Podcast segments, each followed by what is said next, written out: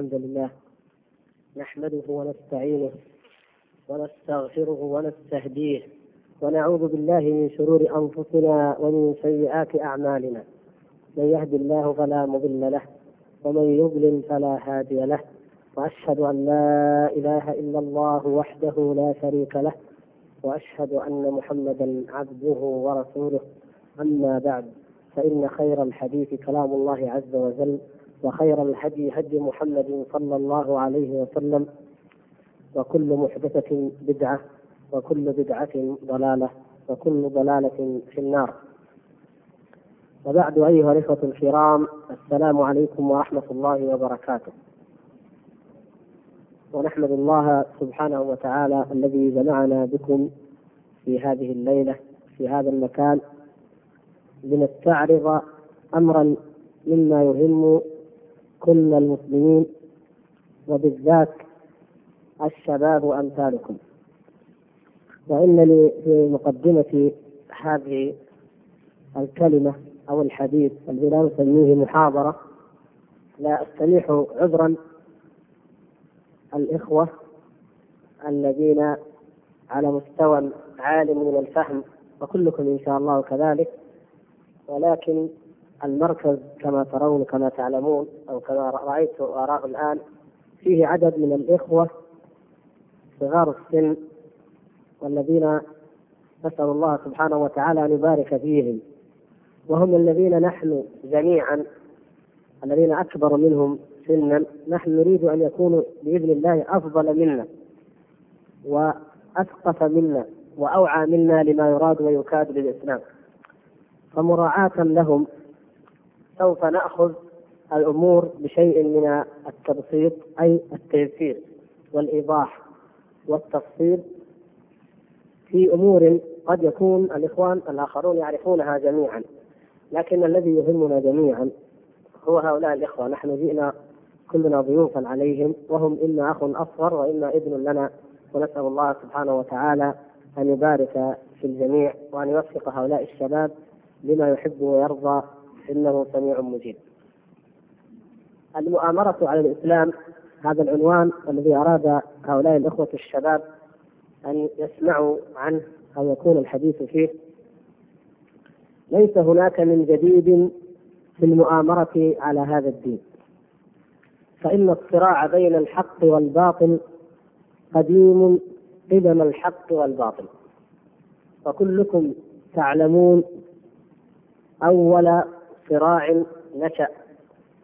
وحدثنا الله تبارك وتعالى عنه في كتابه بين الحق والباطل أي منذ نشأة الجنس الإنساني منذ أن خلق الله تبارك وتعالى أبانا آدم عليه السلام وقام الشيطان بمعاداته وكان الصراع بين الحق وبين الباطل وأهبطوا إلى الأرض ومن هنالك استؤنفت العداوة من جديد.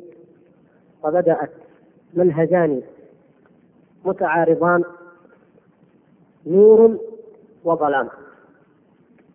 حيثما فقد النور وجد الظلام. وكلما اشتد النور وقوي كلما ضعف الظلام أو اضمحل ولا بد أن يكون أحدهما.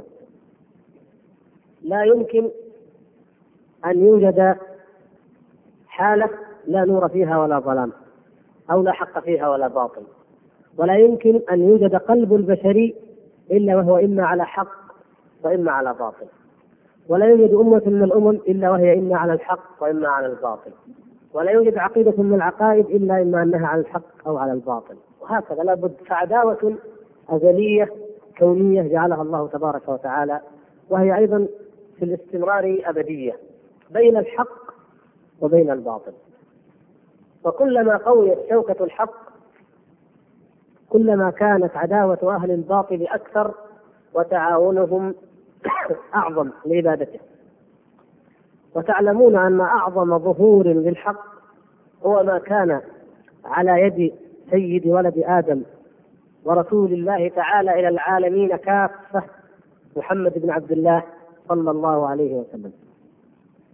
هذا النبي العظيم الذي أظهر الله تبارك وتعالى به الدين ونصر به الأنبياء السابقين أجمعين.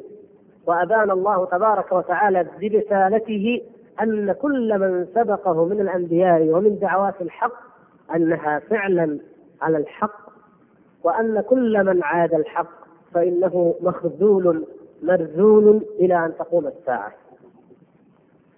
هذا الرسول العظيم صلى الله عليه وسلم جرت عليه وعلى دعوته تلك السنة الكونية. العداوة بين الحق وبين الباطل. أي أن أهل الباطل لم يقفوا مكتوفي الأيدي لمواجهة هذا الرسول ودين ودينه الجديد الذي جاء به. بل حاربوه أشد الحرب وأشد الأذى مما تعلمونه جميعا. أرادوا قتله آذوه. اتهموه بأشنع التهم. حاصروه في الشعب هو أصحابه أصحابه الكرام رضوان الله تعالى عليهم. لم يتخلوا عن وسيلة يستطيعون أن يؤثروا بها إلا استخدموها لكبت هذا الدين ولغمط هذا الحق. حتى الترغيب استخدموا الترغيب. إن كان يريد ملكا ملكناه إن كان يريد امرأة زوجناه إن كان مريضا عالجناه. عرضوا جوانب الترغيب مع جوانب الترهيب كل ذلك ليطمسوا هذا النور الذي جاء به هذا النبي العظيم محمد صلى الله عليه وسلم. وتآمرت قوى الشر منذ عهده صلى الله عليه وسلم على ذلك. وتعلمون جميعا سيرته الزكية الطاهرة صلى الله عليه وسلم. تعلمون ماذا وقع في يوم الأحزاب. ونقول لأن السنة فيه أوضح والمثال فيه أظهر. في يوم الأحزاب اجتمعت الطوائف الشريرة الثلاث التي ما فتئت إلى يومنا هذا تكيد للإسلام وهي هي التي تكيد له إلى هذا اليوم. اجتمع حقد المشركين وتألب عباد الأصنام والمشركون من قريش وغطفان ومن استجاب لهما من قبائل العرب فجاءوا إلى هذه إلى المدينة. وتعاون معهم الحقد اليهودي الضغينة اليهودية التي تمثلت في بني قريظة. وتعاون معهم ما يسمى في العرف السياسي أو الحربي المعاصر الطابور الخامس ونعني به المنافقين. المنافقون الذين هم أعداء هذا الدين في كل زمان ومكان والذين لا يمكن بأي حال من الأحوال أن يتخلص هذا الدين من عداوتهم بالكلية. ولكنهم إذا ظهر وقوي خفت أمرهم فإذا ضعف أمره ظهروا وأظهروا تعاونهم مع أعداء الله تبارك وتعالى. والنفاق باب واسع ضعوا تحته ما شئتم من فرق النفاق ومن طوائف الضلال. وكل من انتسب إلى هذا الدين ظاهرا وهو يعمل لهدمه باطنا. وأظهر الله تبارك وتعالى دينه وأنجز وعده وهزم الأحزاب وحده وكفى الله المؤمنين القتال. ولكن أعداء الله لم يسكتوا إلى الأبد بل استمرت السنة الكونية. أظهر الله تعالى نبيه ودينه في جزيرة العرب أجمع حتى أن رسول الله صلى الله عليه وسلم قاد بنفسه الجيش إلى تبوك لمنازلة أعظم قوى الأرض وهي الإمبراطورية الرومانية. وقبض رسول الله صلى الله عليه وسلم بعدما أكمل الله به الدين وأقام به الحجة وترك خلفه الرجال الذين تربوا بتربيته النبوية الكريمة الطاهرة وزكاهم صلى الله عليه وسلم بالتربية القرآنية فأصبحوا أهلا لأن يحملوا هذا الدين وأن ينشروه في العالمين. وحدثت المؤامرة وبرزت رؤوسها من جديد بوفاته صلى الله عليه وسلم. إذ حصلت ردة جماعية نجم النفاق والكفر وظهر من جديد فارتدت أكثر جزيرة العرب. لم يبقى على الإسلام إلا المدينة ومكة والطائف وبني عبد القيس في البحرين. وبعض القبائل القليلة وظهر المتنبئون الكذابون. وظهرت العداوات والأحقاد الكامنة. في قلوب كثير من الناس. الضغائن التي لم يخفها إلا الخوف من سيف الإسلام وبطشه وقاد الصديق رضي الله تعالى عنه الحرب من جديد لإقامة هذا الدين. وخرج أصحاب محمد صلى الله عليه وسلم من المدينة في جيوش متعددة كل منها إلى جهة من الجهات ونصرها الله عز وجل. وأخضعت تلك القبائل والمناطق جميعا ولم تقف عند ذلك بل انطلقت شرقا إلى الإمبراطورية الفارسية وغربا إلى الإمبراطورية الرومانية.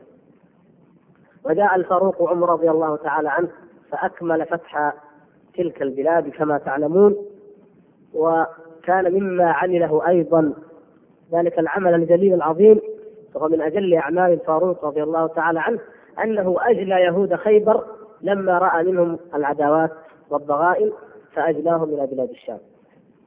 إلى أطراف الشام وإلى حيث شاءوا. وهنا بدأ المكر يتجمع من جديد. إن هذا الدين الذي نشره الله تبارك وتعالى على يد هؤلاء الرجال إنه دين قوض الشرك وأقام لواء التوحيد. هدم البدع والضلالات والخرافات وأقام السنة والمحجة البيضاء. هدم عروش الظلم والطغيان والفساد وأقام حكم الله عز وجل. حكم العدل والإنصاف والمساواة أمام الحق؟ هدم مجد طواغيت الشر في العالم من القياصرة والأكاثرة ومن دجاجلة الأديان وكهنوتها. الذين كانوا يفرضون على الناس باسم الدين التحكم في أموالهم وأعراضهم بل وفي قلوبهم فيملون عليهم ما يريدون أن يعتقدوه هدم العقائد جميعا اليهودية النصرانية المجوسية وهي أشهر وأوضح العقائد وما تفرع عنها. وهنا كان لابد أن تكون المؤامرة ولا بد أن تتحرك الأتاعي الشريرة في الظلام. وكان مقتل أمير المؤمنين عمر رضي الله تعالى عنه. أعداء الإسلام أيها الإخوة هناك خطأ دائما يرتكبونه وحقيقة لا يفهمونها. يظنون أن هذا الدين مرتبط بشخص ما. قالوا إذا قتلنا محمدا صلى الله عليه وسلم ذهب الدين ولهذا وضعت اليهودية له السم كما تعلمون بالحديث الصحيح. فظنوا أنه إذا مات سيموت دينه. بعد أن حاول أيضا بنو النظير أن يغتالوه وغير ذلك من المحاولات. لما أن فتحت تلك البلاد في عهد الفاروق عمر ظن أعداء الإسلام من فرس وروم ويهود ونصارى ومجوس وجميع تلك النحل أنه إذا قتل الفاروق انتهى الدين. فلنقتل عمر ولينتهي الإسلام. وهذا دائما هكذا ينظرون. كل من يرونه يحمل لواء الدين أو السنة يظنون أنه إذا حورب هو في ذاته انتهى الأمر. ونحن نعلم جميعا أن هذا النظر خاطئ تماما لأن الأمر أمر الله عز وجل والدين دين الله عز وجل وما هؤلاء الرجال إلا أناس اصطفاهم الله عز وجل للقيام بأمر دينه فهم ينالون الشهادة ويخلف الله تعالى بعدهم من يقوم بهذا الدين لأنه قد توعد قد وعد سبحانه وتعالى أهل دينه وتوعد أعداءه بأن يظهر هذا الدين على الدين كله ولو كره المشركون ولو كره الكافرون. فكيف قتل الفاروق عمر بن الخطاب رضي الله تعالى عنه؟ الثابت في مقتله أنه كان بمؤامرة مجوسيه نصرانية ويقال أيضا إن اليهود ضلعا في ذلك. ولكن الثابت أن اليهود أن النصارى جبينة أو جفنة النصراني شاهده بعض الصحابة هو وأبا لؤلؤة المجوسي الذي تولى عملية القتل رآهما ليلة الاغتيال ليلة اغتيال الفاروق وهما واقفان في الظلام ولم يشعرا إلا وهم هؤلاء الناس يمرون عليهم فسقط من بين أيديهم نصل عريض له حدان. وفي اليوم الثاني في صباح تلك الليلة يغتال الفاروق عمر بن الخطاب رضي الله تعالى عنه وإذا بذلك النصل نفسه إذا به هو الذي نفذ الجريمة الشنعاء في أمير المؤمنين رضي الله تعالى عنه.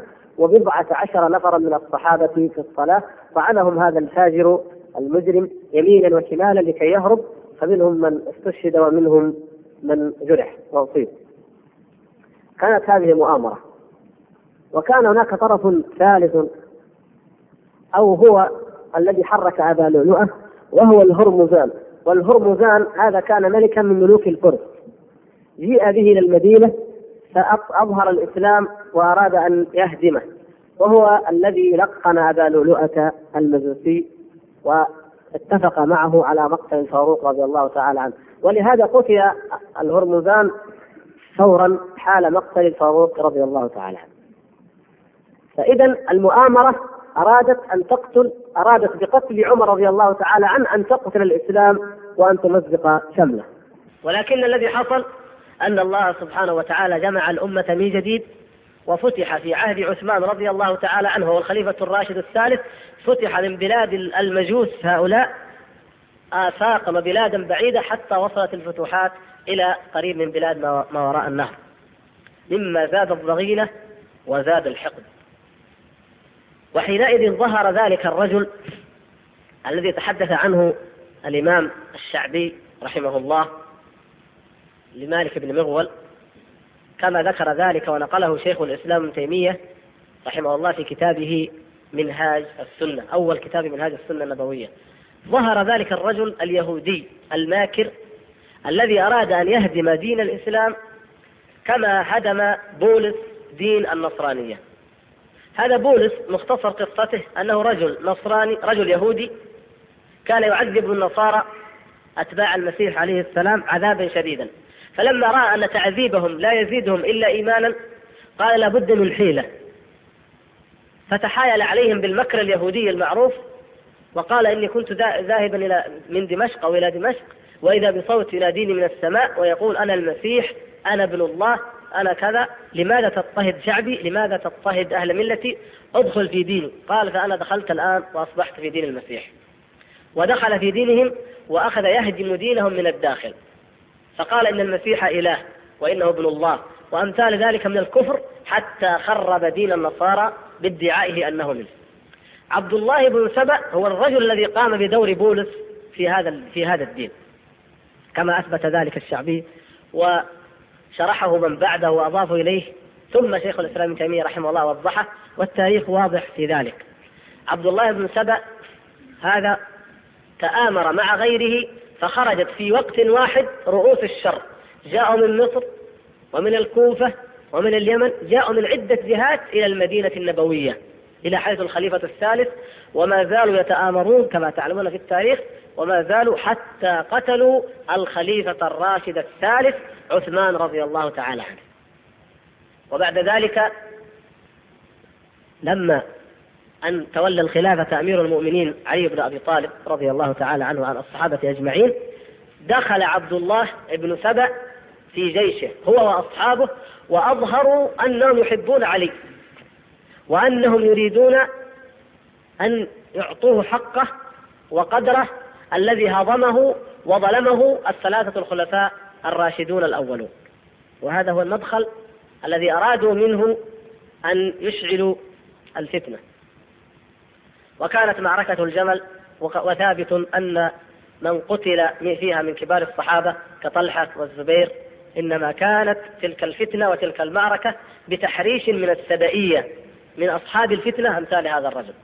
ثم لما أن ظهر أمير المؤمنين علي رضي الله تعالى عنه على الكوفة وعلى العراق جاء أولئك وأخذوا يبذرون في صفوف أتباعه تلك العقيدة وحصل من بعضهم ما عرف وكشف وهو أنهم جاءوا إليه رضي الله تعالى عنه وهو خارج فلما أن رأوه سجدوا له وقالوا أنت أنت. أنت هو. قال ما هو؟ قالوا أنت الله. يقولون هذا لمن؟ لأمير المؤمنين علي رضي الله تعالى عنه. فتعجب. كيف كيف يوجد مسلم أو إنسان يظن أن الله هو هذا البشر أو هذا الإنسان؟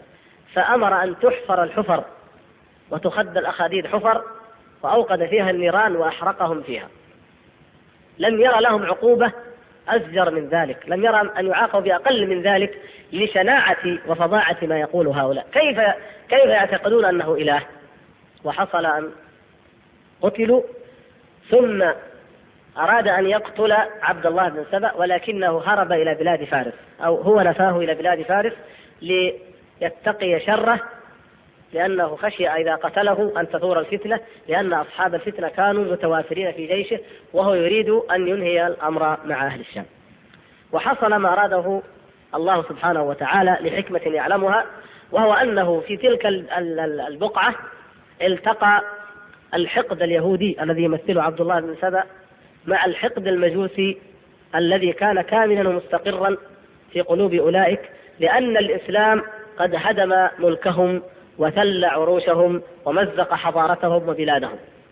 وهم المجوس الفرس. وكما تعلمون أن اليهود يعيش منهم جالية كبيرة في تلك البلاد طائفة كبيرة من اليهود تعيش في تلك البلاد. ومن علامات نبوة صدق نبوة محمد صلى الله عليه وسلم وكل ما نراه من سيرته فهو دليل على صدقه صلى الله عليه وسلم وأنه لا ينطق عن الهوى أنه قال كما في الحديث الصحيح يتبع الدجال سبعون ألفا من يهود أصبهان عليهم الطيالس. الدجال يتبعهم سبعون ألفا من يهود أصبهان أو أصفهان. تنطق بال P اللي أشبه بال V الإنجليزية أو بالفاء. هذه المدينة فيها أكثرية يهودية ويوجد أيضا في نواحي أخرى يهود. وهؤلاء اليهود هم كهنة ذلك الدين الذي نشأ ليطعن دين الإسلام وليدمره تحت ستار التشيع. فعبد الله بن سبأ وجد في الحقد المجوسي بغيته وأخذ ينشر فيهم هذه العقيدة الضالة الفاسدة في علي بن أبي طالب رضي الله تعالى عنه. لا حبا في علي ولا تعظيما له ولكن بغرض هدم الإسلام فدخل هو واليهود الذين معه وأدخلوا معهم هذه الأمة التي كانت جاهلة وحاقدة إلا من اهتدى منهم. نحن لا نتكلم عن من اهتدى وقد اهتدى منهم كثير ولله الحمد. لكن حصل أن هؤلاء جميعا دخلوا في هذا الدين الذي يسمى دين التشيع.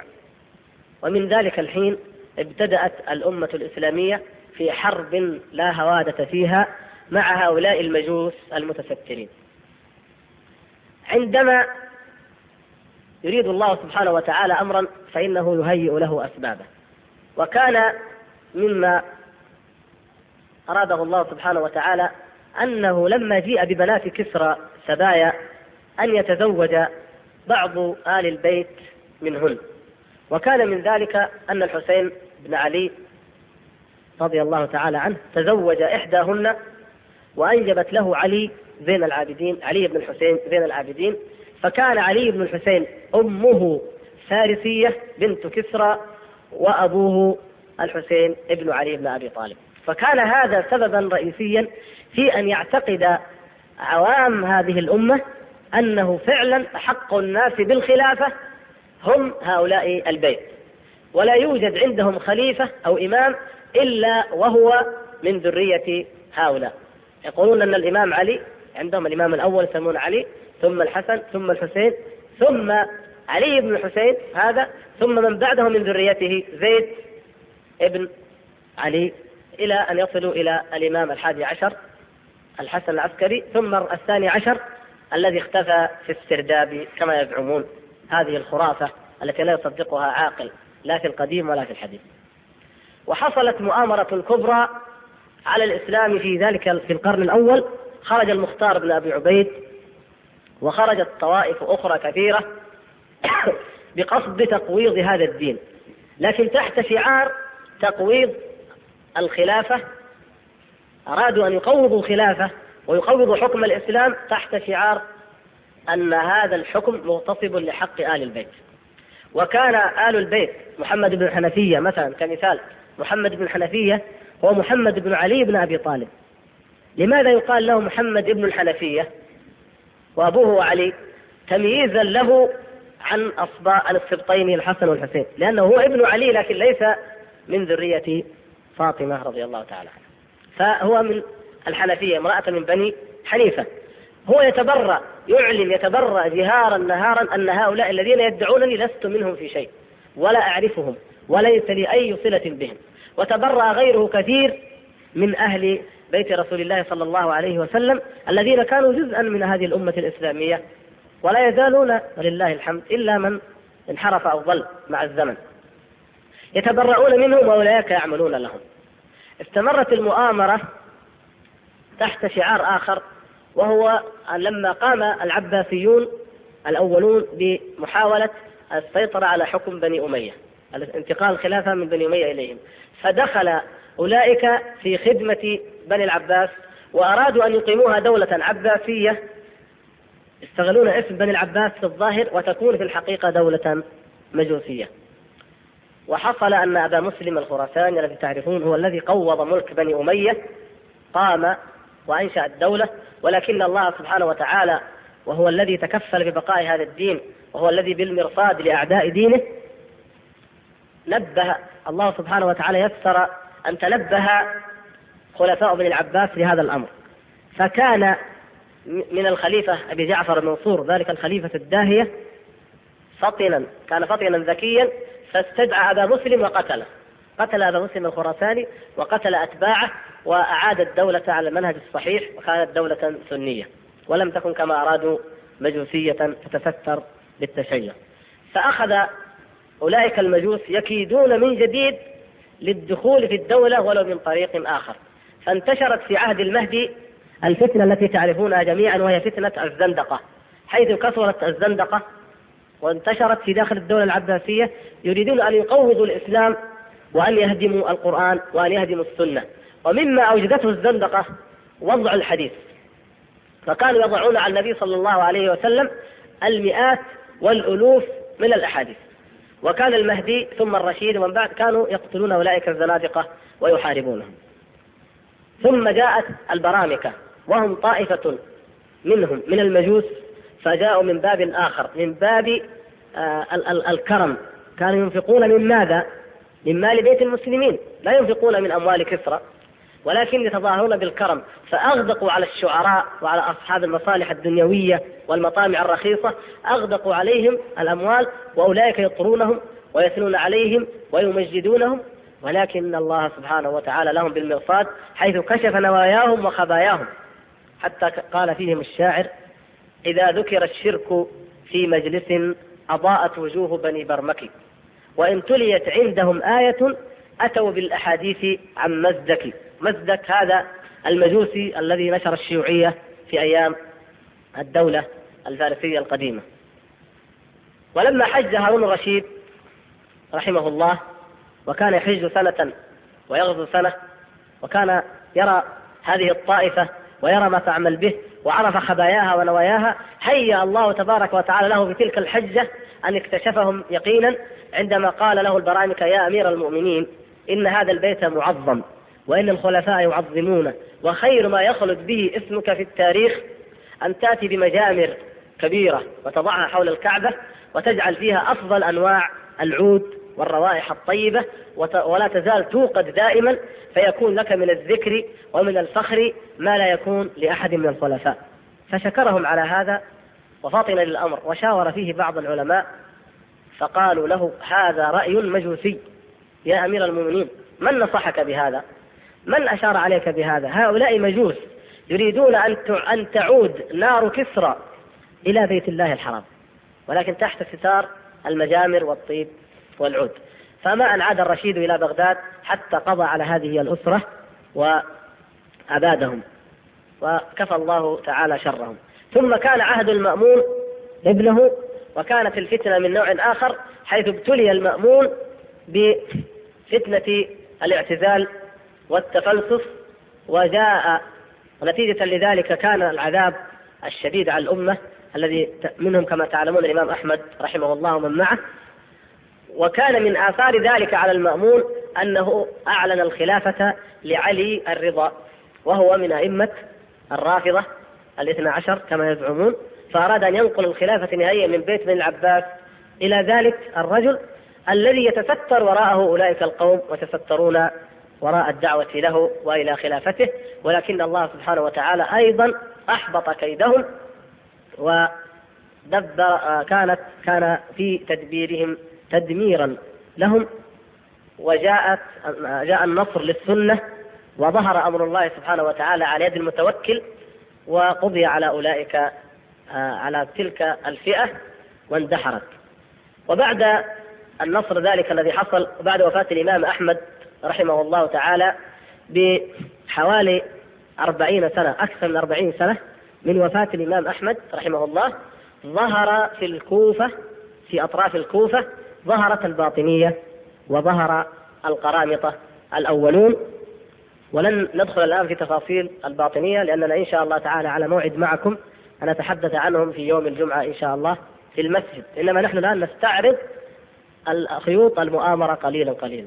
ظهرت الباطنية ولم ينتصف القرن الرابع حتى كما يقول الإمام الذهبي رحمه الله حتى ملأ الرفض الدنيا شرقا وغربا. فكانت الخلافة كما تسمى العبيدية الفاطمية تحكم بلاد المغرب ومصر. كان القرامطة يحكمون شمال الجزيرة العربية وشرقها ويقطعون الطريق على الحجاج. وكان بنو بويه في بغداد وشرقي العالم الإسلامي وهم أيضا من الرافضة. فكان الرفض يملأ الدنيا شرقا وغربا.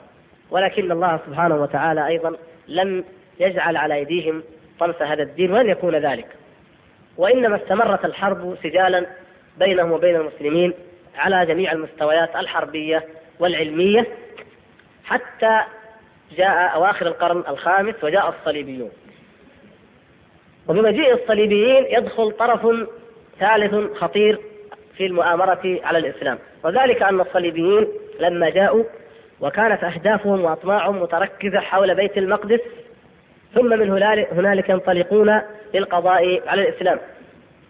فكان التواطؤ والتعاون بين الرافضة الباطنية الذين كانوا يحكمون بلاد مصر والشام وبين الصليبيين فسهلوا لهم دخول بيت المقدس ولم يكن بينهم وبينهم أي حرب وإنما دخلوه وانتهكوا حرمته وقتلوا سبعين ألفا من المسلمين حتى غاصت خيولهم في الدماء إلى الركب في دماء المسلمين واحتلوا القدس وبقي في أيديهم كما تعلمون وانتشروا أيضا في بلاد الشام. وكما يقول شيخ الإسلام ابن تيمية والذهبي وابن كثير وكل المؤرخين الثقات وعلماء الإسلام كان التعاون الشديد والقوي بين هذه الطوائف الباطنية المجوسية وبين الصليبيين على أوضح وعلى أجلى ما يكون.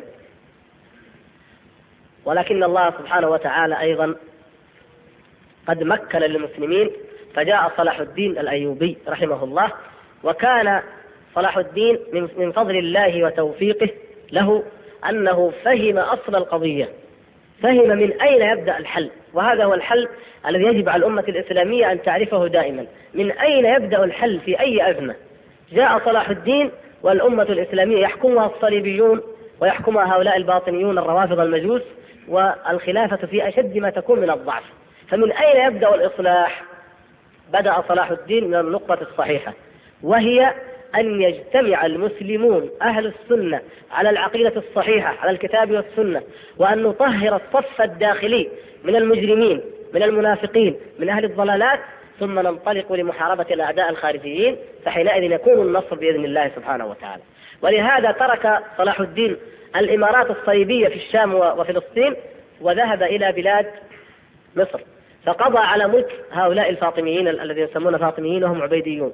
قضى على ملكهم وقضى على تشيعهم ورفضهم وأحل السنة محله ووحد الله به سبحانه وتعالى أكبر جناحين أو أكبر قوتين في العالم الإسلامي وهي قوة الشام شرقا ومصر والغرب غربا. فتوحدت القوة الإسلامية على السنة ثم انطلقت بعد ذلك فكان النصر المبين بفضل الله تعالى على الصليبيين. وحصل بعد ذلك وفي أثنائها كان التتار قد بدأوا يغزون العالم الإسلامي من الشرق كما تعلمون. وأخذوا يتقدمون ويزحفون إليه شبرا فشبرا حتى شارفوا بغداد. في ذلك الوقت كان وزير الدولة العباسية كان الخليفة هو المستعصم بالله وكان وزيره من أولئك الروافض وهو المشهور بابن العلقمي. وكان أيضا من كبار المقربين أو الذين يسمون علماء في الدولة الذي يسمى الخواجة نصير الدين وهو نصير الكفر كما يقول ذلك شيخ الإسلام ابن تيمية وابن القيم هو نصير الكفر الطوسي. فاتفق هذا ابن العلقمي وذلك وابن أبي الحديد أيضا وأمثالهم ذهبوا إلى هولاكو هذا الوثني الزنديق وثني لا يؤمن بأي دين يعبد النار مجوسي اتفقوا معه على أن يدخل بغداد بالقوة. وزينوا له ذلك وهو يتردد ثم يتردد وتم الصلح بينه وبين الخليفة وكأن الأمر قد عاد إلى وضع طبيعي ولا حرب ولا شيء. وإذا بأولئك المجرمين يخططون لمؤامرة لا يتسع الوقت لتفصيلها. كان منها أنهم فتحوا الأنهار السدود الأنهار على جيوش الخليفة المستعصم فأغرقوا بعد أن صرحوا أكبر قدر منهم. وذهبوا في نفس الليلة إلى هناك وقالوا له إن ذلك الرجل قد ضعف وإن ملكه قد ذهب وإن جنوده قد غرقوا وهذه من كراماتك فادخل إلى بغداد وأعمل فيها السيف. وكان أولئك أعداء الله يريدون يظنون أنه سيقضي على أهل ملك أهل السنة ثم يوليهم هم فيصبحوا هم الحكام. ولا يبالون. أعدى أعدى عدو لهم هو أهل السنة والجماعة. هذا أعدى عدو لأهل المؤامرة قديما وحديثا. وتردد هولاك أيضا وقال بلغنا أن الذي يقتل أحدا من آل محمد أنه يقتل وأن ملكه ينتثر. فمن أراق قطرة من دم أحد من آل محمد فإن ملكه يتمزق وينتثر. فقالوا نحن نأتيك بالفتوى. تقتل الخليفة دون أن يراق قطرة واحدة من دمه. قالوا نلفه في الخيش ونضربه بالهراوات حتى يموت. فوافقهم هولاكو ودخل إلى بغداد فجأة وقبض على من؟ بني العباس من هم بنو العباس؟ أليسوا من آل رسول الله صلى الله عليه وسلم؟ أين محبة آل البيت في لمن يزعمون أنهم يريدون إعادة مجد آل البيت أو حكم آل البيت أو محبة آل البيت حتى ذكر المؤرخون وفي البداية والنهاية وأمثاله أنه أخذ من بيت الخلافة ألف عذراء أخذها من بيت الخلافة ألف بنت عذراء أخذها أولئك الأنجاس المشركون الوثنيون واغتصبوهن وكثير منهن من آل بيت رسول الله صلى الله عليه وسلم من بني العباس. وقتلوا الخليفة على الصفة وعلى الفتوى التي أفتاهم بها أولئك الروافض. ثم انتهكوا حرمة بغداد وحصلت مذبحة عظيمة جدا. حتى أن أقل الأرقام التي قيلت في الذين قتلوا أنهم ثمانمائة ألف. لأن بعضهم قال إنهم مليونين ألفي ألف مليونين بعضهم قال. وأقل ما قيل إنهم ثمانمائة ألف قتيل. ودخل الناس كما يقول المؤرخون منهم ابن الأثير ابن كثير دخل الناس في في الكنف في المجاري تحت الأرض ليهربوا من سيف التتار. فكان الوباء العظيم حتى بعد أن انتهت المجزرة خرج أولئك وهم من منهم من مات ومن بقي على الحياة خرج. فكان من نتن الجيف الوباء الذي قضى على البقية فكانت مذبحة على مذبحة ومصيبة على مصيبة. والله سبحانه وتعالى كان لهم بالمرصاد أيضا. فإن أولئك القوم أذلوا ابن العلقمي هذا الفاجر وأهانوه ولم يقدروا أنه فعل هذا الفعل بل اعتبروه خائنا. وبعد بضعة أشهر فطس وذهب إلى حيث يستحق من عند عند الله عز وجل. وكذلك فعل بنصير الكفر هذا الطوسي وأمثالهم. وكانت بعد ذلك المرحلة الأخرى التي أراد الله سبحانه وتعالى أن يبتلي فيها الأمة الإسلامية بهؤلاء التتار ثم انهزم التتار ثم ظهر الحق جليا وساطعا حيث أنه في تلك الفترة كان قد ولد شيخ الإسلام المجدد آه، تقي الدين أحمد ابن تيمية رحمه الله تعالى فأظهر به الله سبحانه وتعالى الدين وكان أكبر الملوك ومنهم الناصر قلاوون وأمثاله آه، ممن وقفوا معه في كثير من الأمور وهو حرك العلماء وحرك الأمة وحاربت التتار وهزمتهم وحاربت الصليبيين وتحقق بعث جديد للإسلام بفضل الله سبحانه وتعالى. والمؤامرة أحبطت أو كادت أن تحبط وتدمر. وبعد ذلك انتقلت المؤامرة على هذا الدين إلى نطاق أوسع حيث أظهر الله تبارك وتعالى الدولة العثمانية. هؤلاء الأتراك كان فضل من الله عز وجل أن يظهروا وتقدم زحفهم إلى داخل أوروبا وفتحوا معظم بلاد جنوب شرق أوروبا بل وشرق أوروبا أيضا حتى أنهم كما تعلمون دخلوا بولندا وحاصروا فيينا لمدة سنوات. فأرعب ذلك أعداء الإسلام رعبوا رعبا شديدا. كيف هذه الدولة الفتية تتغلب على روسيا وتتغلب على دول شرق أوروبا وغربها وعجزوا عن مقاومتها؟ فكان الحل وهو أنهم استعانوا بتلك الطائفة الحاقدة وتكونت المؤامرة من جديد حيث كان في شرق العالم الإسلامي في بلاد الفرس الدولة الصفوية. فجاءت الدولة الصفوية فكانت كلما تقدمت الدولة العثمانية في أوروبا تقدم الصفويون في داخل بلاد الدولة العثمانية فاحتلوا العراق ودخلوا إلى بلاد تركيا نفسها إلى بلاد الأناضول وهكذا كانوا كلما يزحف الإسلام في أوروبا يأتون فيطعنونه بخنجرهم المسموم من الخلف. فتضطر الدولة العثمانية أن تسحب الجيوش من أوروبا لتقضي بها على الصفويين في المشرق. وهكذا أكثر من قرنين أو قرابة ثلاثة قرون من الزمان حتى تم إنهاك الدولة العثمانية ولم تستطع أن تقاوم تلك الغزوات من الخلف ومن الأمام. ونحن الآن لسنا في صدد تقييم الدولة العثمانية لكنها بلا شك لم تكن تملك مقومات البقاء الحقيقي ولهذا حصلت المؤامرات عليها. انتقلت المؤامرات بعد ذلك. نحن الآن على مشارف القرن الثالث عشر أو الثامن عشر الميلادي انتقلت المؤامرات بعد ذلك في صورة جديدة حيث أن أوروبا نهضت النهضة القوية التي تعلمون في ميدان الحياة في الصناعة في كل أمور الحياة المادية الدنيوية وبذلك بدأت المعركة تأخذ طابعا جديدا. وألف أحد الوزراء الأوروبيين ألف كتابا معروفا أو مشهورا يسمى مئة مشروع لتقسيم تركيا.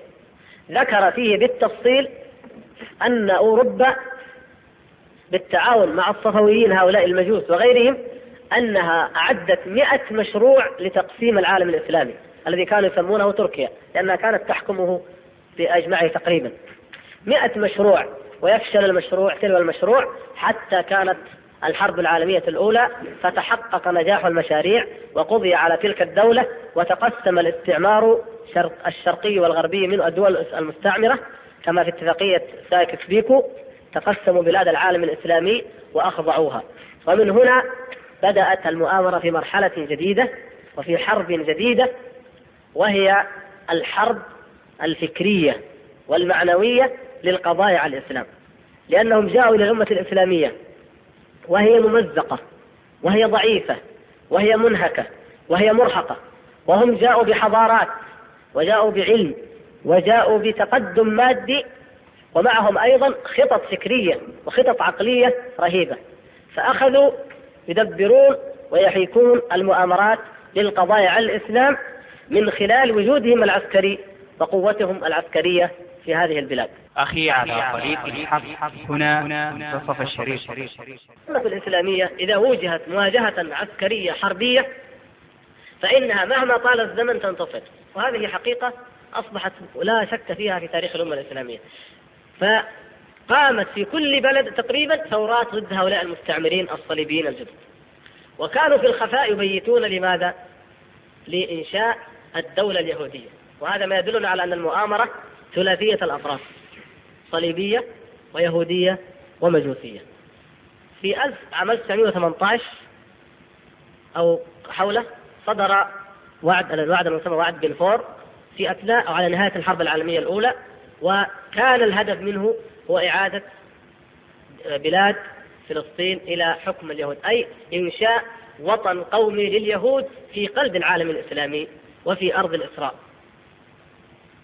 وهذا ما مهد له ما مهدت له قوى الشر وما مهدت له المؤامرة جميعا وأخذ يتنفذ بالتدريج. فكانت الحرب على جميع المستويات. حرب لأولئك المقاومين الذين قاوموا الاستعمار وحرب أعظم وأشرف منها لهدم الإسلام من الداخل. ومن أعظم الأمور التي استهدف استهدفت المؤامرة هذا الدين بها أولا القضاء على العقيدة الصحيحة لأنهم يعلمون أنها هي الأساس. فإذا ذهبت ذهب الإسلام. وكادوا له لهذا الدين أعظم الكيد في هذا المجال. فكما تعلمون أنهم أغروا الدولة العثمانية نتيجة آه، لما نتيجة اشتغالها وانغماس كثير من أئمتها وعلمائها بالخرافات والضلالات بالقضاء على الدولة الدولة التي قامت بفضل دعوة الشيخ محمد بن عبد الوهاب قامت على التوحيد وهي الدولة السعودية الأولى. فإنهم قضى قضوا عليها وقضت عليها مؤامرة الشر تلك واغتيل الإمام عبد العزيز بن محمد بن سعود الذي كان معاصرا للشيخ محمد عبد الوهاب رحمه الله والذي كان إماما في العلم والتقوى والجهاد فوق كونه إماما في الحكم اغتيل على يد رافضي من أولئك المجوس جاء إليه واغتاله كما اغتيل عمر بن الخطاب رضي الله تعالى عنه لأن هذا الإمام هدم النجف وكربلاء وهدم تلك البقاع التي يشركون ويعبدون غير الله تعالى فيها. ثم صفي لهم الجو بعد القضاء على هذه الدولة وأخذوا يمزقون العالم الإسلامي كما يشاءون حتى أنهم أحدثوا طرق طرقا صوفية جديدة أحدثوا فرقا جديدة جاءوا على فرقة من هؤلاء بقايا المجوس وهي الفرقة التي كانت تسمى العلي إلهية. فرقة هي في الحقيقة نصيرية تسمى العلي إلهية. الأتراك كانوا يسمونهم العلي إلهية يعني الذين يؤلهون علي بن أبي طالب. فسموهم العلوية وأخذوا يمهدون لهم لكي يمكنوهم في بلاد الشام. وأخذوا في كل مجال يهدمون العقيدة. مما مما لا يتسع المجال الآن لتفصيله. المقصود أن الأساس الأول الذي أرادوا أن يهدموه هو العقيدة الصحيحة ويحلوا محلها الخرافات والضلالات. ولهذا فإن جميع الطرق الصوفية ومشايخها كانوا محل الاحترام من قبل المستعمرين. حتى أن نابليون لما قدم نابليون إلى مصر جمع مشايخ الطرق وأقاموا المولد وحضر معهم المولد واحتفلوا وقال أنا صرت واحدا منكم وهذا دين عظيم وهو دين تسامح ودين محبة ودين أخلاق. لأنه لا يزعج أحد لا مستعمر ولا عدو. مولد ورقص وتسابيح وأذكار وكلها ضلالات لا تقبل عند الله عز وجل وفي نفس الوقت لا تضر أحدا من الأعداء. فكان الأعداء حريصين على أن يظل مثل هذا الدين موجودا.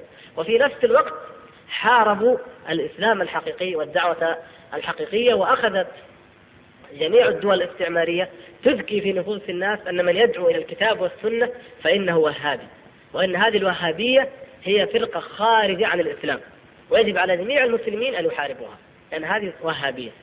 كل من دعا إلى الكتاب والسنة وإن كان لا يعرف عن الشيخ محمد بن عبد الوهاب رحمه الله أي شيء سموه وهابي تشنيعا لمن يدعو إلى الكتاب والسنة وتأييدا لأصحاب الضلالات والخرافات والبدع. فكان هذا الهدف الأول. الهدف الثاني الذي خططوا له قالوا المرأة المسلمة المرأة المسلمة هي الأساس وهي التي تربي البيت المسلم والطفل المسلم على العقيدة الصحيحة. فلا بد أن نخرج المرأة المسلمة فإذا أخرجناها فإن نكون قد قضينا على هذا الدين وقضينا على الإسلام ومزقنا كيانه الاجتماعي ومن هنا عملوا وبذلوا الجهود لتأسيس الجمعيات أو الأحزاب. كانت تسمى في الأول أحزاب أحزاب نسائية ومجلات نسائية وأخذوا يفسدون المرأة المسلمة وينشرون الفساد في كل مكان لإخراجها وينشرون السموم التي تدعوها إلى أن تطالب بحقها من الرجل. وأن لا يظلمها الرجل وأن لا يمتهن كرامتها وأنها جديرة بأن تقاوم وجديرة بأن تحقق وجديرة بأن تفعل حتى قضوا على الحجاب في أكثر البلاد التي دخلوها.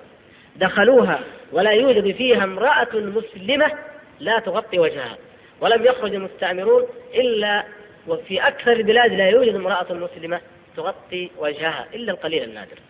وكان هذا بخطة ومؤامرة ذكية. أيضا هناك جانب ثالث قالوا لا بد من طمس والقضاء على الشريعة الإسلامية وعلى الأحكام الإسلامية ليحل محلها القوانين الوضعية. ففي الجانب الاقتصادي مثلا قضوا على الشريعة الإسلامية التي كما تعلمون فصلت الأحكام في الربا وفي الصرف وفي الرهن وفي الوكالة وفي الكفالة وفي في القراض وفي المساقاة وفي المزارعة. أحكام تعلمونها جميعا في كل كتب الفقه. قالوا الإسلام لا ينظم الجوانب الاقتصادية فجاءوا برباهم وببنوكهم الاستعمارية ونشروها في بلاد المسلمين. ثم قضوا على الحدود أيضا. وقالوا مثلا الزاني لا ما كيف يرجم أو يقتل؟ قانون نابليون يقول إن كان الزوج راضيا فلا شيء على المرأة. رضيت؟ رضي الزوج ما في شيء يعني. وإن كان ما هو راضي هذا حق شخصي للزوج يطالب به المحكمة. وهناك عقوبة إما الغرامة وإما السجن شيء من الوقت وهكذا. فغيروا أيضا أحكام الشريعة وجاءوا وأحلوا محلها قوانينهم الوضعية الإباحية الانحلالية.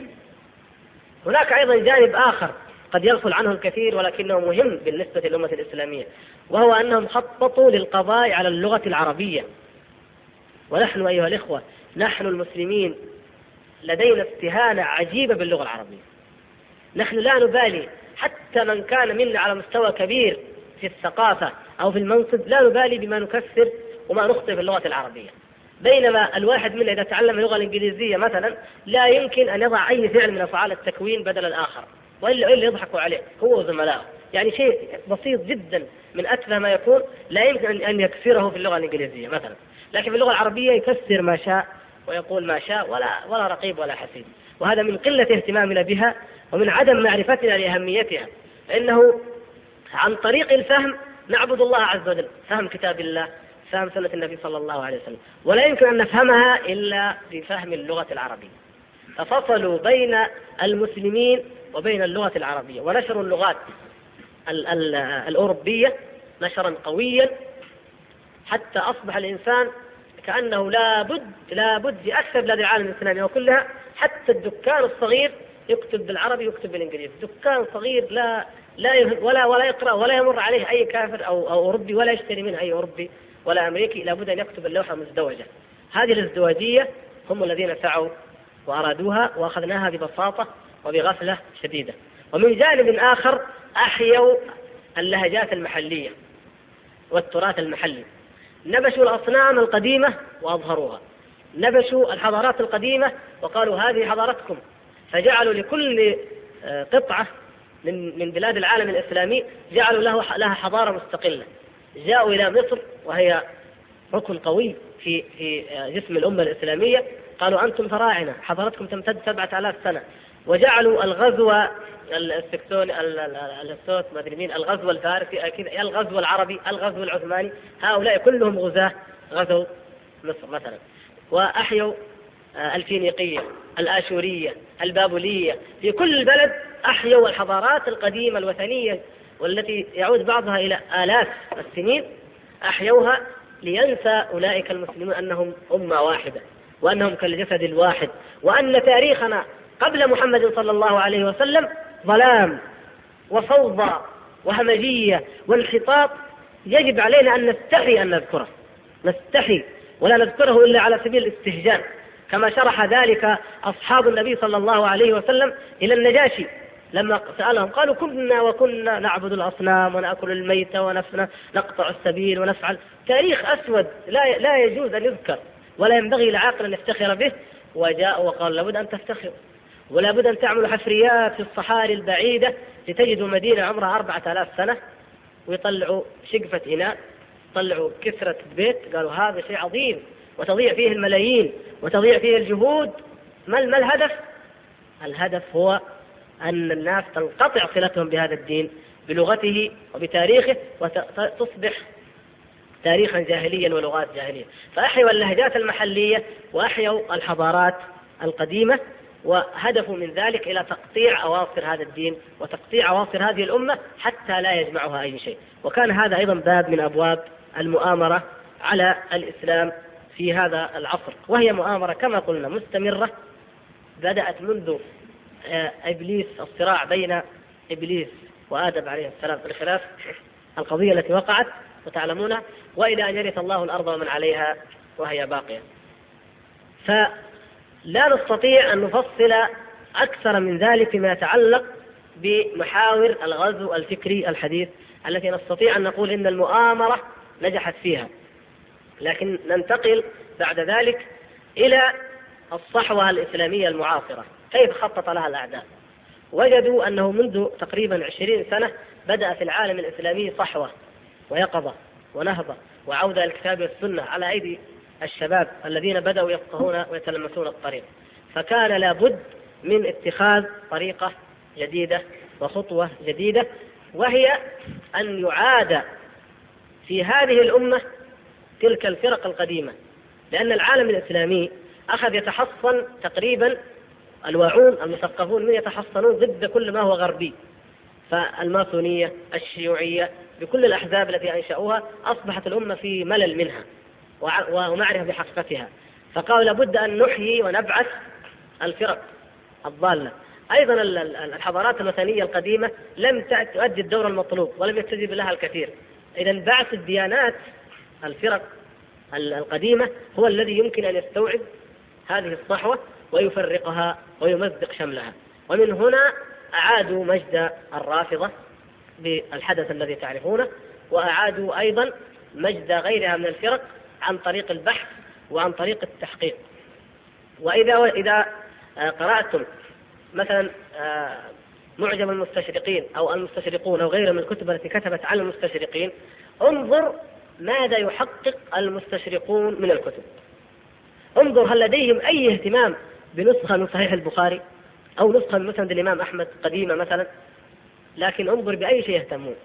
تجدها عقائد تجدها فرق قديمة يهتمون بها ويحققون كتبها ويطبعونها وينشرونها حتى تملأ الآفاق وما ذلك إلا لتمزيق هذه الأمة.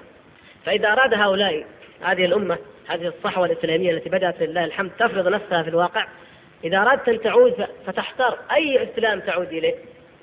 تجد هذه في المكتبة الواحدة هذه كتب رافضة كتب سنة كتب خوارج كتب معتزلة فرق كثيرة جدا فلا يدري هذا هذا الإنسان إلى أين؟ كيف يتجه؟ كتب تطعن في كتب السنة كتب تطعن في القرآن وهكذا. فهذا الغزو الفكري الآن أصبح يمارس مرحلة خطيرة ودقيقة جدا يتطلب هذا الأمر يتطلب من جميع المسلمين وخاصة الشباب أن يكونوا على وعي وعلى ثقة وعلى بصيرة بما يراد لهذه الأمة. وهذا أحدث ما يمكن أن نقول إن الاستعمار أو التخطيط أو التآمر اليهودي الصليبي المجوسي وصل إليه ضد هذه الأمة.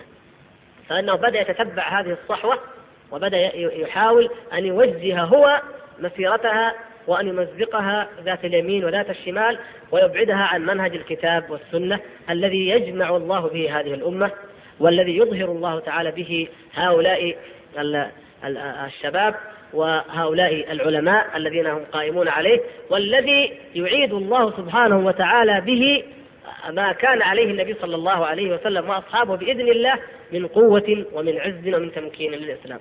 وكما لاحظنا إن الوقت يعني قرب كما لاحظنا في كل مرة المؤامرة في النهاية تنهزم. لكن تنهزم بماذا؟ تنهزم بقوة إيمان صادقة وبعودة إلى الحق جادة.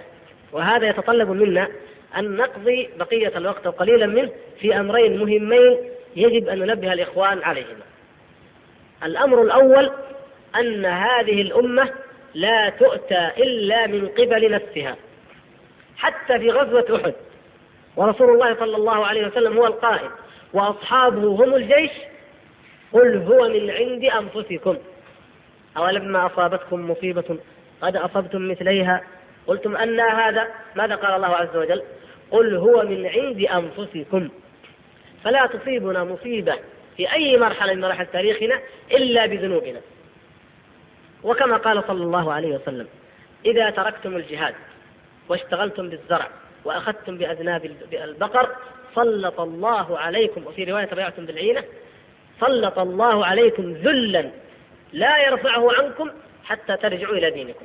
يعني باختصار إذا اشتغلنا بالدنيا إذا أهم كل إنسان منا وظيفته وماله وأسرته وبيته وتنمية مواردة واشتغل كل المسلمين بذلك فإننا نكون لقمة سائغة لأعداء الله. وإذا اهتممنا بالآخرة إذا اهتممنا بديننا إذا أصلحنا ما بيننا وبين ربنا عز وجل إذا تركنا الزنا تركنا الربا تركنا الفساد تركنا بذل أموالنا لدعم الشر كما يحصل الآن من المسلمين. يشترون الأفلام الخليعة يشترون المجلات الخليعة الأزياء الخليعة. فهم يدعمون الشر بأموالهم. هم يذهبون إلى بلاد الكفر فيصبون أموالهم هنالك على الفساد والمعاصي فيعطونهم مالهم وينسلخون عن دينهم ويعودون. وهكذا. المقصود أننا أمة لا تؤتى إلا من قبل أنفسها. كما كتب ذلك عمر رضي الله تعالى عنه إلى سعد بن أبي وقاص وإلى جيش المسلمين الذين واجهوا أعتى أمة على الإطلاق واجهها المسلمون وهي أمة الفرس المجوس. قال ولذنوب الجيش عندي أخوف عليهم من عدوهم. فإن الله إنما ينصرنا بطاعتنا له ومعصيتهم له. فإذا استوينا نحن وهم في المعصية كان لهم الفضل علينا في القوة. وهذه واقع في كل وقت أعداء الإسلام أكثر منه. وقل ولا يوجد مرحلة من مراحل التاريخ الإسلامي إلا وكانت الجيوش الإسلامية أقل عددا من من محاربيها ومع ذلك ينتصرون إذا كان الإيمان بالله عز وجل. فهذه القضية الأولى أن نحاسب أنفسنا وأن نراجع أنفسنا قبل أن نلقي اللوم على أعدائنا الذين يتآمرون علينا. هذه شيء. والشيء الآخر أن نعرف عدونا. يجب علينا أن نعرف عدونا وأن نعرف مكره وأن نعرف خيانته وأن نعرف مخططاته وأن نعلم أنهم كما بين الله تبارك وتعالى لنا من عداواتهم أنهم يظهرون لنا العداوات وهي ظاهرة واضحة ولكن ما تخفي صدورهم أكبر وأعظم وأشد وأنهم لا يألون جهدا ولا ولا يرقبون فينا إلا ولا ذمة وأنهم لا يريدون ولا يرضون منا إلا أن أن ننسلخ عن ديننا وأن نصبح عبيدا رقيقا لهم سواء كانوا في الشرق أو في الغرب. من المنافقين ومن الأعداء الخارجيين.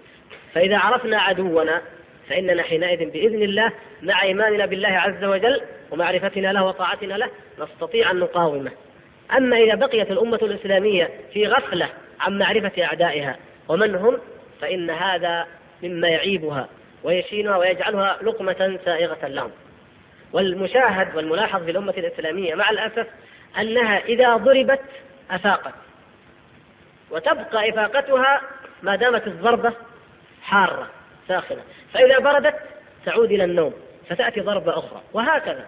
وهذا هذا لا يجوز أن تبقى عليه الأمة الإسلامية بل يجب أن تكون دائما مستيقظة ودائما حذرة لأن الأعداء لا ينامون ولا يغفلون. هذا ما ينبغي لنا أن نتوقف عنده ونسأل الله سبحانه وتعالى أن يعز دينه وأن يظهر كلمته وأن يعلي كتابه وسنة نبيه صلى الله عليه وسلم وإن ذلك لكائن بإذن الله عز وجل. والآن كما تعلمون قد جاء وقت الصلاة فما أدري هل نأخذ الأسئلة ونصلي نحن هنا أو هذا شيء يرجع إليكم.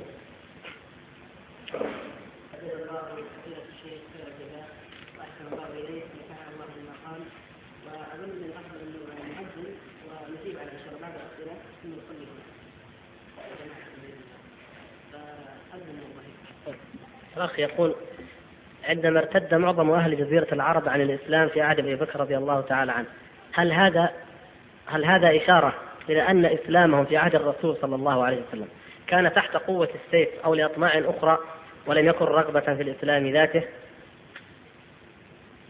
الحقيقة أنهم أنواع أصناف. منهم من دخل في الإسلام أو أظهر ذلك وهو كاذب. ومنهم من لم يتلقى التربية الكافية لأن يكون مؤمنا حقا. ومنهم من ظن أن المسألة حدث من الأحداث العادية رجل تغلب ثم مات وما دام قد مات فإن أمره قد انتهى. فهم أصناف متفاوتة في ذلك. لكن الطابع العام والعبرة العامة التي يجب أن نأخذها هي أن الإنسان الذي لم يتلقى التربية الإيمانية الكافية هو عرضة لأن ينحرف وأن يرتد إذا وجد المؤثر فإنه بلا شك أن وجود المجرمين المتنبئين الدجالين ما كان ليظهر لولا أن صدقهم أولئك الذين كانوا حديثي عهد بإسلام وضعاف الإيمان ولم يرسخ الإيمان في قلوبهم كما ذكر الله تعالى ذلك عن الأعراب. فمعظمهم على هذه الشاكلة. بخلاف مكة والمدينة مثلا والبلاد التي كان الإسلام فيها قديما كبني عبد القيس فإنها ثبتت لأن الإيمان قد رسخ وتأصل في النفوس. يقول الأخ لا شك أن أعداء الإسلام يجتهدون بالليل والنهار لهدم هذا الدين. ما الطريق الذي يجب أن يسلكه الشباب المسلم لمواجهة هؤلاء الأعداء؟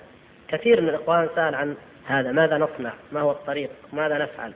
وقد اختصرنا الإجابة عليه في ذلك الأمرين وهو الأمر الأول أن نكون نحن أهلا لنصر الله سبحانه وتعالى وذلك بتقوى الله وبطاعة الله وبالتزام أوامر الله والتمسك بهدي النبي صلى الله عليه وسلم وسنته وترك جميع البدع وجميع المعاصي وجميع الشركيات لأن الله سبحانه وتعالى يقول وإن تصبروا وتتقوا لا يضركم كيدهم شيئا. فإذا صبرنا واتقينا فإن كيد المؤامرات لا يضرنا أبدا بإذن الله. ولكن إذا لم يكن فينا شيء من ذلك أو ضعف فينا الصبر والتقوى فإننا نكون عرضة لذلك. والأمر الآخر أيضا كما أشرنا أن نعرف أعداءنا وأن نجتهد مثل ما يجتهدون. ولا تهنوا في ابتغاء القوم. إن تكونوا تعلمون فإنهم يعلمون كما تعلمون وترجون من الله ما لا يرجون. هؤلاء يبذلون الجهود والأموال والتضحيات ليل نهار ومصيرهم إلى النار. فكيف لا يبذلها من مصيره بإذن الله تعالى مع إخلاص النية وصدق العمل إلى الجنة؟ هذا هو المهم. يقول أخ ورد عن الرسول صلى الله عليه وسلم أنه قال في جهة المشرق عندما ذكر أهل الشام واليمن بالخير فقال في المشرق هناك قرن الشيطان. هل الذي ورد صحيح؟ وهل توضح لنا ذلك؟ نعم الحديث صحيح. ويطلع منها هنا قرن الشيطان وأشار يده إلى المشرق أو أشار يده إلى نجد. فيه إشارة فيه نبوءة فيه دلالة من دلائل النبوة على صدق نبوة النبي صلى الله عليه وسلم. فإن الإنسان إذا كان في المدينة كما تعلمون موقعها وأشار إلى جهة المشرق أو إلى جهة نجد فإن الفتن تكون من هنالك. فمعنى ذلك أن الجناح الشرقي من العالم الإسلامي وأوضح مثال لذلك وبلاد الفرس وما, وما حولها تكون مصدر الفتن للإسلام. وهذه حقيقة. فإن الإنسان إذا قارن ما ظهر من الضلالات ومن الفرق ومن الطوائف ومن الكيد للإسلام في المشرق بما ظهر في المغرب لوجد النسبة ضئيلة جدا لا تكاد تذكر. حتى العبيديون الذين حكموا آه، مصر والبلاد المغرب أصل تربيتهم كانت في بلاد في الكوفة في المشرق.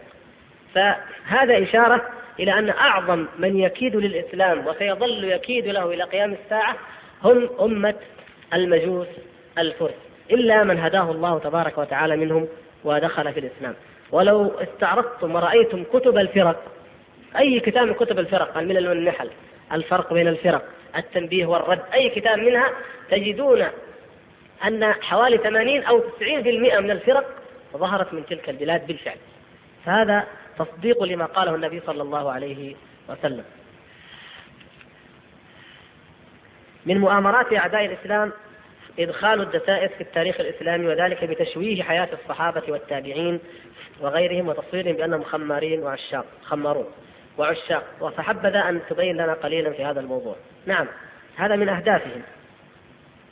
لأن القدوة التي يقتدي بها المسلمون ليعودوا إلى دينهم الحق هو هؤلاء الرجال. فإذا تشوهوا فإن القدوة تكون مفقودة. وما لنا نقول شوهوا الصحابة والتابعين وقد شوهوا سيرة رسول الله صلى الله عليه وسلم. انظروا إلى الذين كتبوا عن سيرته صلى الله عليه وسلم. الموجودة في القرآن السيرة النبوية في القرآن المصدر الأول لها القرآن والسنة الصحيحة.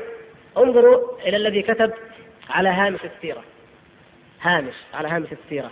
وأدخل في السيرة من اختلاقه المحض من اختلاقه الذي لا وجود له لا في كتب المسلمين ولا اليهود ولا النصارى. روايات طويلة وحب وغرام وأشياء وأمثاله. الذين كتبوا ذلك ماذا كانوا يريدون؟ ثم يأتي بعدهم من ينكم إلى المؤامرة.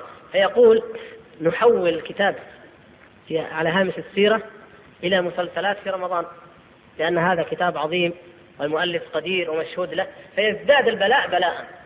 كان الواحد يقرأ أن فلان أحب فلانة ويأتي وإذا به يشاهد مشهد حب علني واضح أمامه وباسم سيرة من؟ سيرة النبي صلى الله عليه وسلم. انظروا إلى أي حد يصل الامتهان والاحتقار لهذا الدين ولرسوله العظيم صلى الله عليه وسلم وإلى أي حد تكون غفلتنا. فشوهوا تاريخ شوهوا سيرة النبي صلى الله عليه وسلم وشوهوا تاريخ الصحابة. أبو عبيدة أمين هذه الأمة كما نطق بذلك رسول الله صلى الله عليه وسلم. يدخل كما تعلمون يفتح الله على يديه بلاد الشام. يكتبون في كتبهم وفي مسلسلاتهم أنه فتح بلاد الشام عن طريق العشق أو الحب الذي وقع بينه وبين بنت هرقل.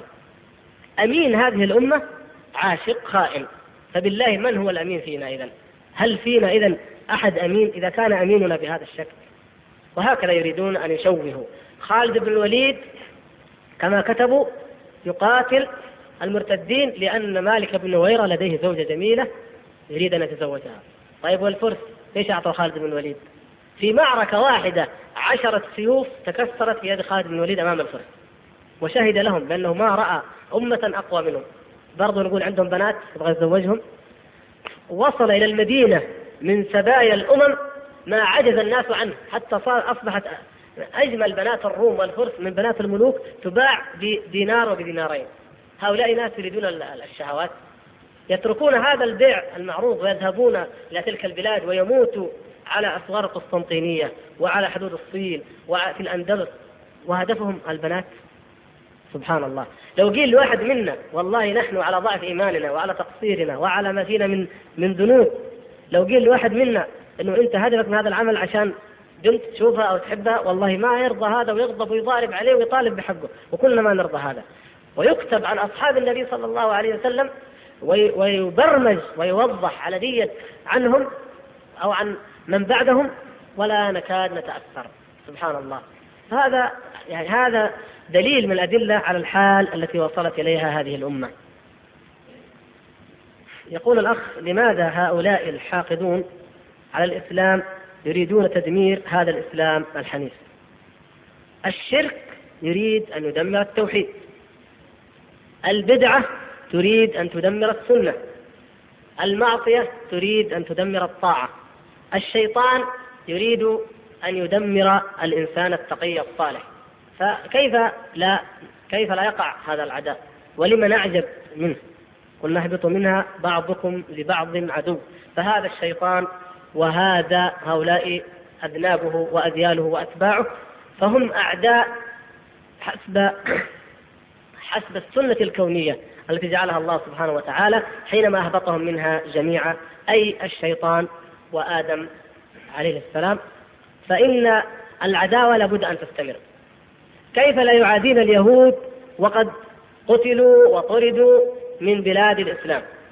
كيف لا يعادين المجوس وقد دخل المسلمون بلادهم وهدموا عروشهم ودمروا دينهم واحتلوا كافة ممتلكاتهم. كيف لا يعادين النصارى ونحن نعبد الله وهم يعبدون المسيح ويعبدون الصليب؟ وقد دخل أصحاب محمد صلى الله عليه وسلم أعز وأعظم ممتلكاتهم وهي الشام ومصر وشمال إفريقيا وأخذوها وغزوهم بعقر دارهم، كيف لا يعادوننا؟ هذه طبيعة سنة الحياة، لابد من الصراع بين الحق والباطل، حتى وإن تهاونا نحن غزوناهم في عقر دورنا، فلا غرابة ابدا في هذه العداوة. بعض الإخوان سألوا عن منهاج السنة النبوية. والثاني شيء منهاج السنة النبوية كتاب ألفه شيخ الإسلام ابن تيمية رحمه الله. جدير بكل مسلم من أمثالكم أن يشتريه. وهو الموجود الآن حاليا في الأسواق هو في جزئين من أربعة يعني أربعة أجزاء في مجلدين. أربعة أجزاء في مجلدين طبعة قديمة مطبوع على حاشيتها شيء أو قسم في الحقيقة من كتاب درء التعارض. ولكن طبع في جامعة الإمام وحققه الأستاذ محمد رشاد سالم رحمه الله وهو في قرابة تسعة مجلدات كما أخبرت إلى الآن لم أحصل عليه. لكن الذي علمت أنه انتهى وأرجو أن يوزع قريبا وأن يشترى قريبا بإذن الله محققا في هذه المجلدات. كتاب عظيم. كل من كتب عن الروافض فإنه عالة على هذا الكتاب. تحقيق للأحاديث تحقيق للقضايا التاريخية تمحيص للقضايا الفقهية التي يعارض فيها أولئك بحوث عميقة وأصيلة في كل قضية تعرض لها أولئك. وهذا من نعمة الله أن الله تعالى هيأ له مثل هذا الرجل وألف مثل هذا الكتاب. أصل قصة هذا الكتاب أن أحد ملوك التتار أراد أن يدخل في الإسلام. هو كان نصرانيا وعمد على النصارى وأراد أن يدخل في الإسلام لأن دينهم لا يقبله العقل. فتقدم إليه أحد الروافض ويدعى ابن المطهر والذي يسميه العلماء الجرح والتعديل ابن المنجد. لأنه أبعد شيء عن الطهارة هؤلاء الناس. فابن المطهر الحلي من الحلة فكتب من كتابا يمكن آه، خمسين صفحة تقريبا. عنوانه منهاج الكرامة. جاء فيه بأدلة. البرهان الأول البرهان الثاني. براهين وأدلة على أن دين الرافضة هو أفضل الأديان. من أجل أن يدخل هذا الملك في دين الرافضة وأمثاله.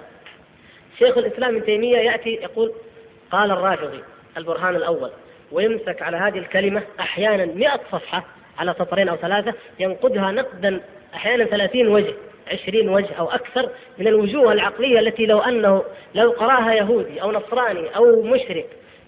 بعيد كل البعد عن عن السنة والشيعة لكنه لكنه عاقل منصف لأيقن أن هؤلاء على حق أبلج واضح وأن الروافض على فساد وعلى ظلام وضلال. وهذا من فضل الله أن قيض الله سبحانه وتعالى هذا الكتاب.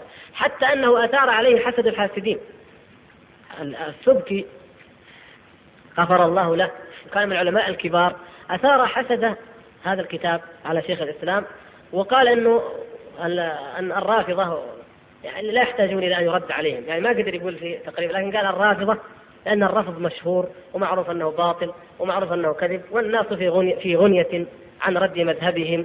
لبدعة الرفض وانتشار مذهبه إلى آخر ذلك ما ما قال في قصيدة له. فهذا من أعظم الكتب التي يجب على الإخوان إن شاء الله. أقول يجب لأن إن شاء الله متأكد من ذلك أنكم حريصون. الوجوب هنا نتيجة, نتيجة حرصكم أن تشتروا مثل هذا الكتاب وأن تحرصوا عليه. البداية البداية النبوية كذا هو ما يعني ما يمكن البداية والنهاية؟ البداية والنهاية. كتاب تاريخ البداية والنهاية معروف لابن كثير. هو الذي يمكن يقصد الأخ.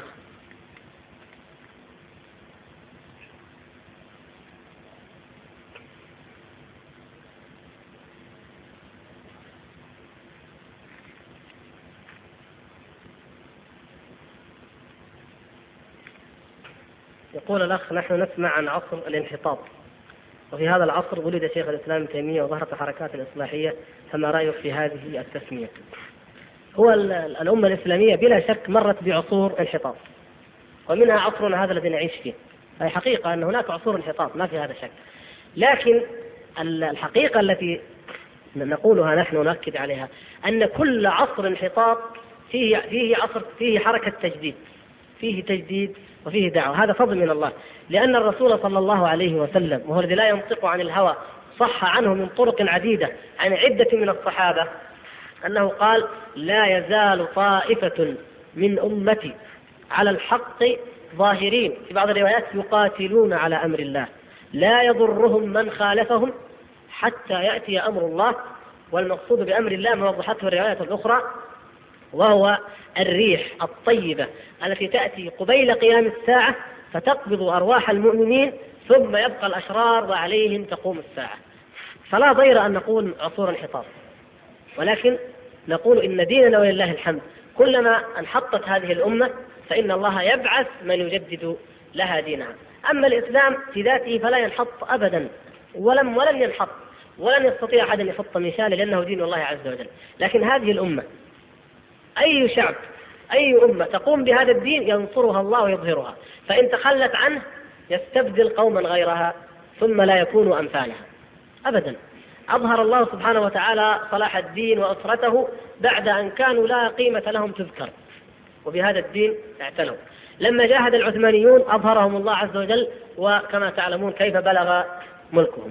لما أن محمد بن سعود رحمه الله تحالف عهد الشيخ محمد بن عبد الوهاب رحمه الله تعالى على دعوة التوحيد انظروا كيف كم كان من أمراء وكم كان من حكام وكم كان من قبائل وكان محمد بن سعود أمير على الدرعية. قرية صغيرة الدرعية ما إيش ما تكاد ولا أحد يذكر ولا يعرف عنها شيء. لما أراد الله عز وجل وقامت هذه الأمارة الصغيرة على التوحيد انظروا كيف ظهر الملك لهذه الأسرة. وهكذا كل من قام على التوحيد فهو مؤيد منصور. تنحط الأمة الإسلامية متى؟ إذا هي تخلت عن التوحيد وتخلت عن العمل بالكتاب والسنة تنحط فيستبدل الله قوما غيرها. هذه سنة جعلها الله سبحانه وتعالى. وإلا فهذا الدين ينصر الله سبحانه وتعالى به كما قال صلى الله عليه وسلم أقواما. إن الله ليضع بهذا الدين أقواما ليرفع به أقواما ويضع به آخرين. بحسب التمسك به يرتفع الناس. أذكر لكم مثال غير هذا. كان العلماء التابعون في القرن الأول في أيام عبد الملك آه، بن مروان وفي أيام قوة الدولة الإسلامية وفي أيام نهضتها وفي كما تعلمون كان الناس الخلفاء خلفاء بني أمية كانوا يحكمون العالم كله تقريبا كل ملوك العالم يعطونهم الجزية. وكان الناس أيضا يعظمون العلم ويعظمون العلماء. حج عبد الملك بن مروان وهو ملك الدنيا في عصره ومعه أولاده وحشمه وحاشيته ومروا في موسم الحج وإذا بزحام شديد عظيم تحجبوا إيش هذا؟ ما هذا؟ ولمن من هذا الرجل؟ وإذا به على من من التابعين؟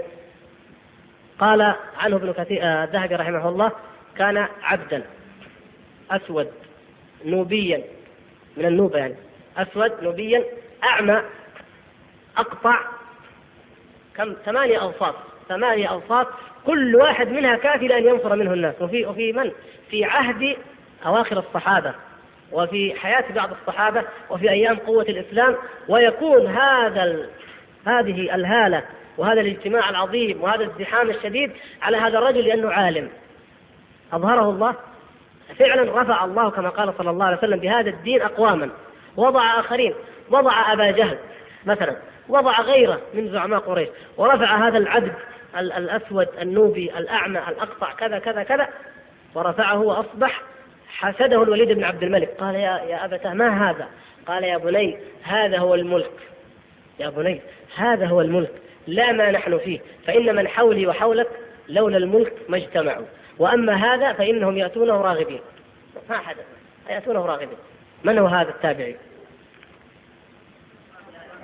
ما شاء الله الحمد لله. عطاء. طيب ما شاء الله. كان يفتي في الموسم. المقصود أن هذا الدين يرفع الله تعالى به من تمسك به مهما كان ومن تركه وتجافى عنه أذله الله مهما كان. يقول الأخ أرجو أن توضح لنا كيف قام خليفة الراشد علي بن أبي طالب بحرق أولئك الروافض مع أن الرسول نهى عن الحرق بالنار. نعم لو رجعت إلى صحيح البخاري لوجدت أن عبد الله بن عباس رضي الله تعالى عنه على فقهه وعلمه قد آه، اعترض على ذلك. هو لم يعترض على معاقبتهم لأن عقوبتهم بلا شك يجب أن تكون أعلى عقوبة وهي القتل. لكن قال لو كنت أنا لقتلتهم ولما حرقتهم لأن الرسول صلى الله عليه وسلم نهى أن يعذب بالنار. فهذا الذي تقول يا أخي قد أورده حبر هذه الأمة عبد الله بن عباس رضي الله تعالى عنه على أمير المؤمنين علي رضي الله تعالى عنه. ومن الناحية الفقهية البحتة لا شك عندنا أن ما ذهب إليه عبد الله بن عباس هو الأرجح وهو الصحيح. فالذي يعمل مع هؤلاء الناس ليس الحرق وإنما هو القتل. ولا حرق ولا تعذيب بالنار في الإسلام. لكن هو لله بذلك حكمة هذا أمر قد وقع واجتهاد قد وقع ومن خليفة راشد وقد وقع. حتى يبقى المسلمون يتذكرون هذه القضية.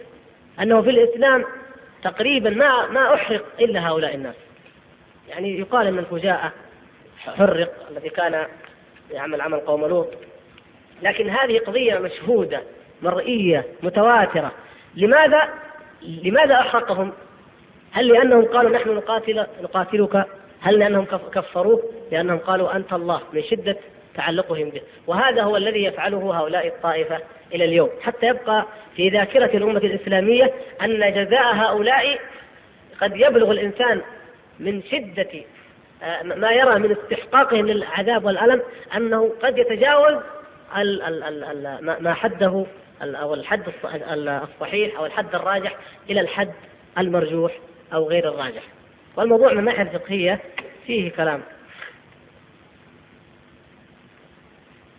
ما أدري ما أحب نطول عليكم.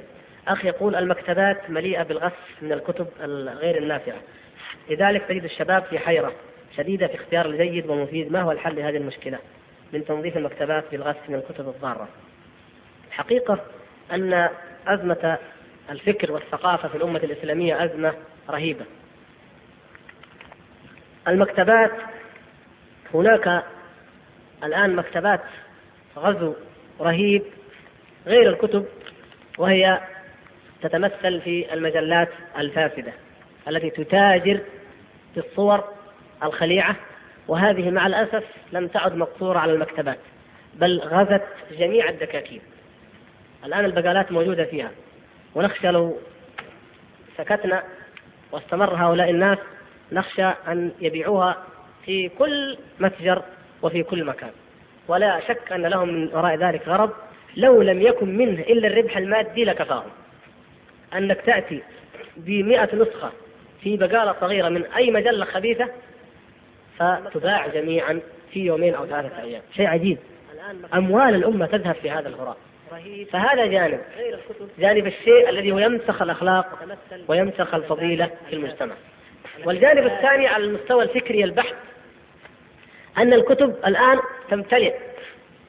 المكتبات كما تمتلئ بالكتب كثيرة مؤلفات كثيرة ولكنها غثة. الحقيقة أن الكتب أن انتشار الكتب الغثة ولا أريد أن أطيل عليكم في هذه القضية لكن يعود إلى أمرين. الأمر الأول ضعف المستوى العلمي عند الأمة. المستوى العلمي عند الأمة ضعف. كيف؟ أصبحت أمة تقرأ الغث والسمين. والأصح يقول اللغويين نقول السمين بالساء المهم ولا السمين؟ ما يكبر. يعني المقصود أن الأمة أصبحت تقرأ ما كتب أيا كان. النقد ضعف ما في علماء نقاد. بل العكس الآن لو أن أحد كتب كتاب فنقده آخر لقالوا هذا ما ينبغي هذا التشويه كذا سبحان الله. أبدا هذا شيء هو ينبغي. لولا النقد لما توجهت الحركة العلمية والثقافية التوجه الصحيح. فهذا من جانب. يعني جانب المؤلفون العلماء والنقاد لم يقوموا بدورهم. والجانب الآخر أن الناس يشترون أي شيء أيضا. من الجمهور يشترون أي شيء. وبهذه المناسبة أنا أتعجب أقرأ في الملاحق الأدبية دائما أن الكتاب السعودي في أزمة. والكتاب السعودي لماذا لا يكون عالميا؟ والكتاب السعودي كذا. أنا أتعجب حقيقة. أقول هذول الناس جادين. يعني اسمحوا لي أبين هذه القضية لأنكم تقرأوها وأنا كنت أفكر فيها وأتعجب. هل هذا صحيح؟ إذا اعتبرنا الكتاب السعودي هو الشعراء السعوديين والقصة القصيرة اللي يكتبوها الشباب الصغار هذولا صحيح ما هي رائجة. ولا تملك الرواج العالمي. لكن الكتاب السعودي يا ناس خذوا كتاب مثال من أوضح الأمثلة. كتب رسائل صغيرة للشيخ عبد العزيز بن باز. إلى جميع لغات العالم موجودة. في كل بيت مسلم تقريبا الآن أصبحت موجودة. كيف يقول الكتاب السعودي ما منتشر؟ ولا ما هو الشيخ سعودي؟ علماءنا ما هم سعوديين لكن نحن في ذهننا مفصولة الثقافة عن الدين. فلهذا نتحسر إنه يعرض معارض في خارج المملكة والكتاب السعودي غائب بينما تجد في هذه المعارض لا يمكن أن يقام معرض داخل المملكة أو خارجها إلا وعلماء هذه البلاد موجوده الكتب فيها. والآن كما يقول بعض الإخوان قال لا نادر أن تجد مثقف في العالم الإسلامي مثلا لا يوجد لديه كتاب التوحيد وكتاب مجيد وأحد شروح فتح كتاب التوحيد التي كتبها العلماء مثل الشيخ عبد الرحمن بن سعدي أو أمثاله. طيب جزاكم الله خير.